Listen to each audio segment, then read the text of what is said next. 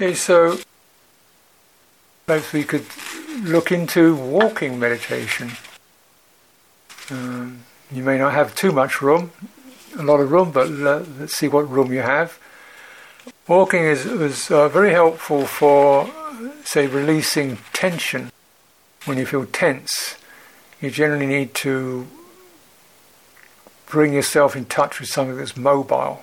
The, the soft, flowing mobility helps to steady and soothe the experience of tension or frustration or, or aggression.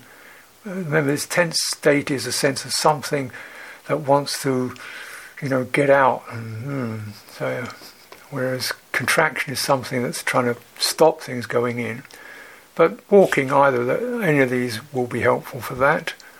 Um, and the sense of being with the movement of the walk helps to, again, it's a very obvious sign, the sense of the body moving, moving through space, moving through your, your space bubble.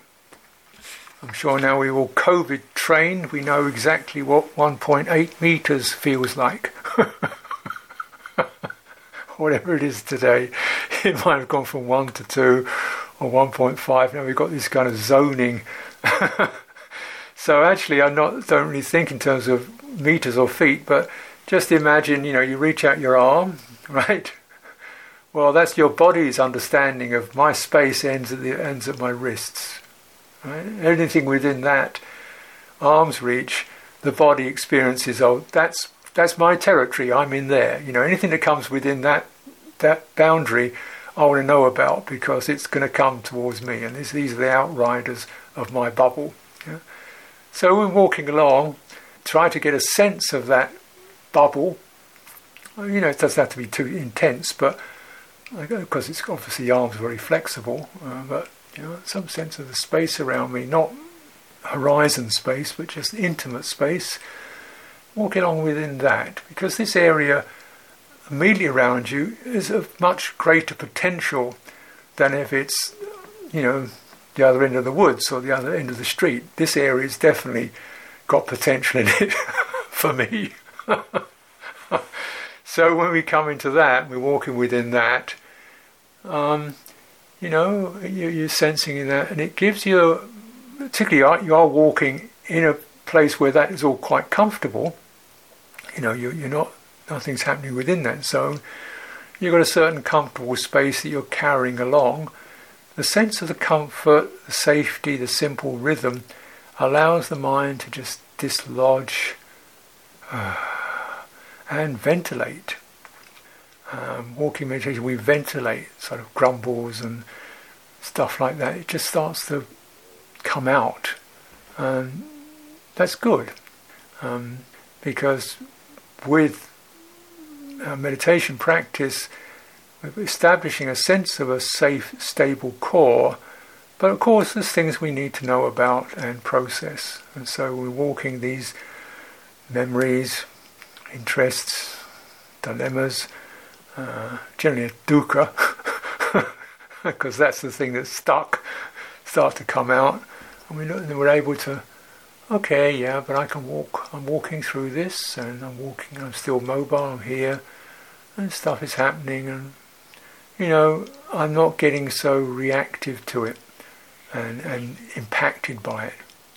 And when being reactive and being impacted dies down, you've begun to take the fangs out of these issues, and then you can see them more dispassionately. Mm. Now, when we do walking, just bearing in mind that every energy, every attitude we put into meditation itself has an effect. So, you want to make your action as a meditation, the heart tone is steady, the body movement is comfortable and at ease, nothing too rigid and slumping up and down or marching along. And you can even use the, the, the experience to loosen areas of your body that do have tension in them, particularly around the waist, because walking as opposed to marching it has this kind of movement to it.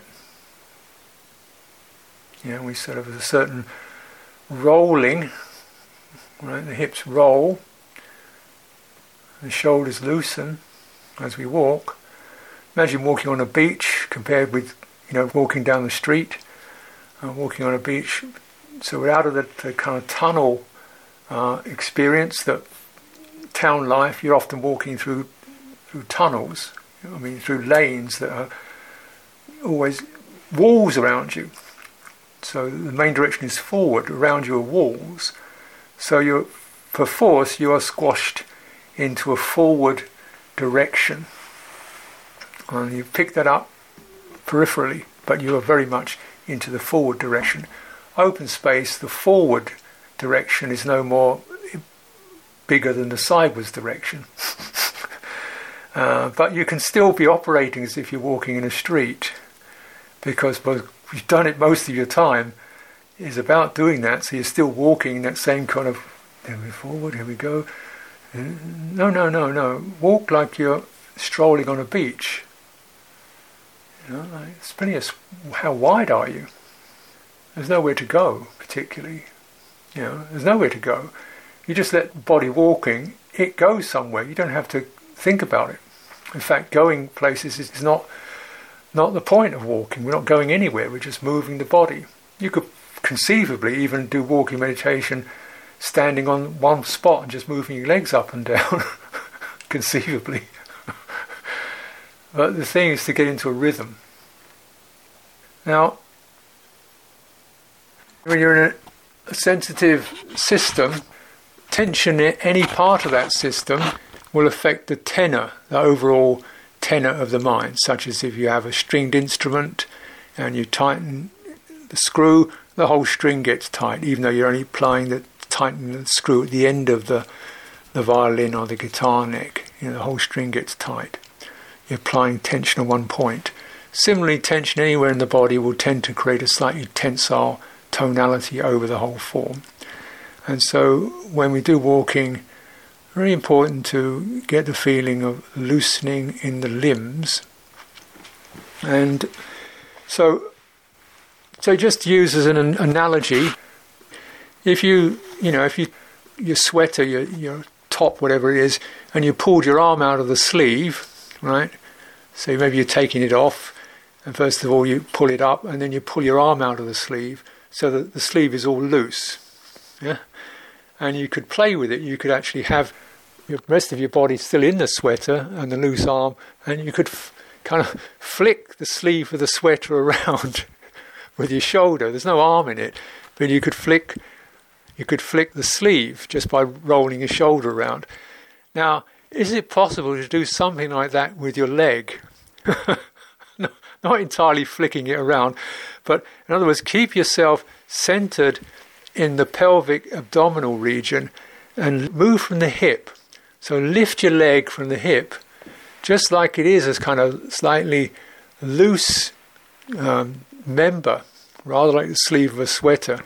You lift it with the hip and you gently turn your pelvis so that that limb moves forward and as it comes down, touches the ground, and as it touches the ground, then the um, the connection to the ground is made and that limb strengthens through the connection to the ground.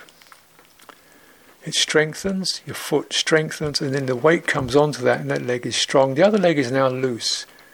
And as you roll it over, it's loose until that touches the ground. It touches the ground, the body gets the signal okay, there's the ground, now I will carry the weight.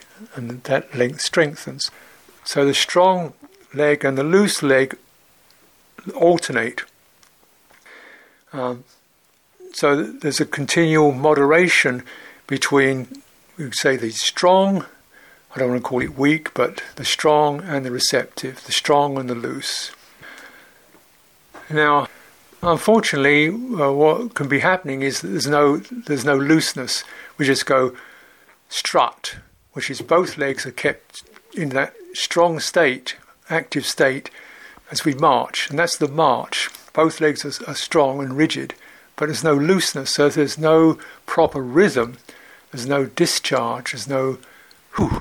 And the discharge energy is at least as important as the activation arousal aspect of energy.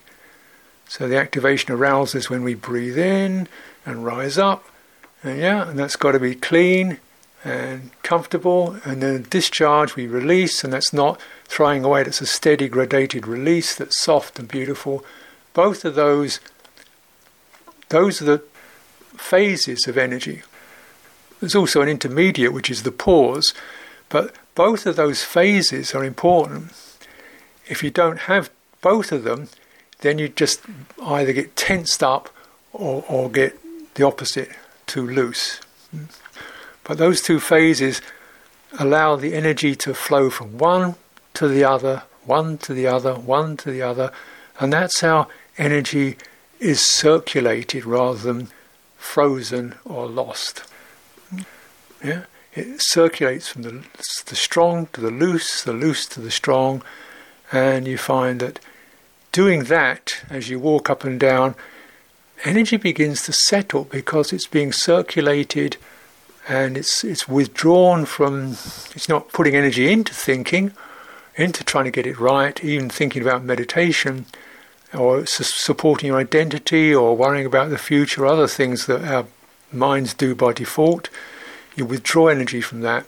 Energy begins to circulate within the walking and you get a kind of a samadhi effect. Yeah. Um, you get you get the same collectedness of energy. Um, Uh, and so uh, the Buddha clearly said, you know, you can cultivate jhana doing walking meditation. That means your energy, you're discarding unnecessary. Energy forms a, a connected feedback loop that becomes comfortable. Your mind settles into it. Time, place, identity disappear. Right? What's that feel like? What's the heart tone of that? Fluid, comfortable, steady. Find out. Um, but these are. This is a cultivation to be appreciated. So let's take some time, maybe about 25 minutes or so, uh, for, for some walking, and then we'll return for the next piece.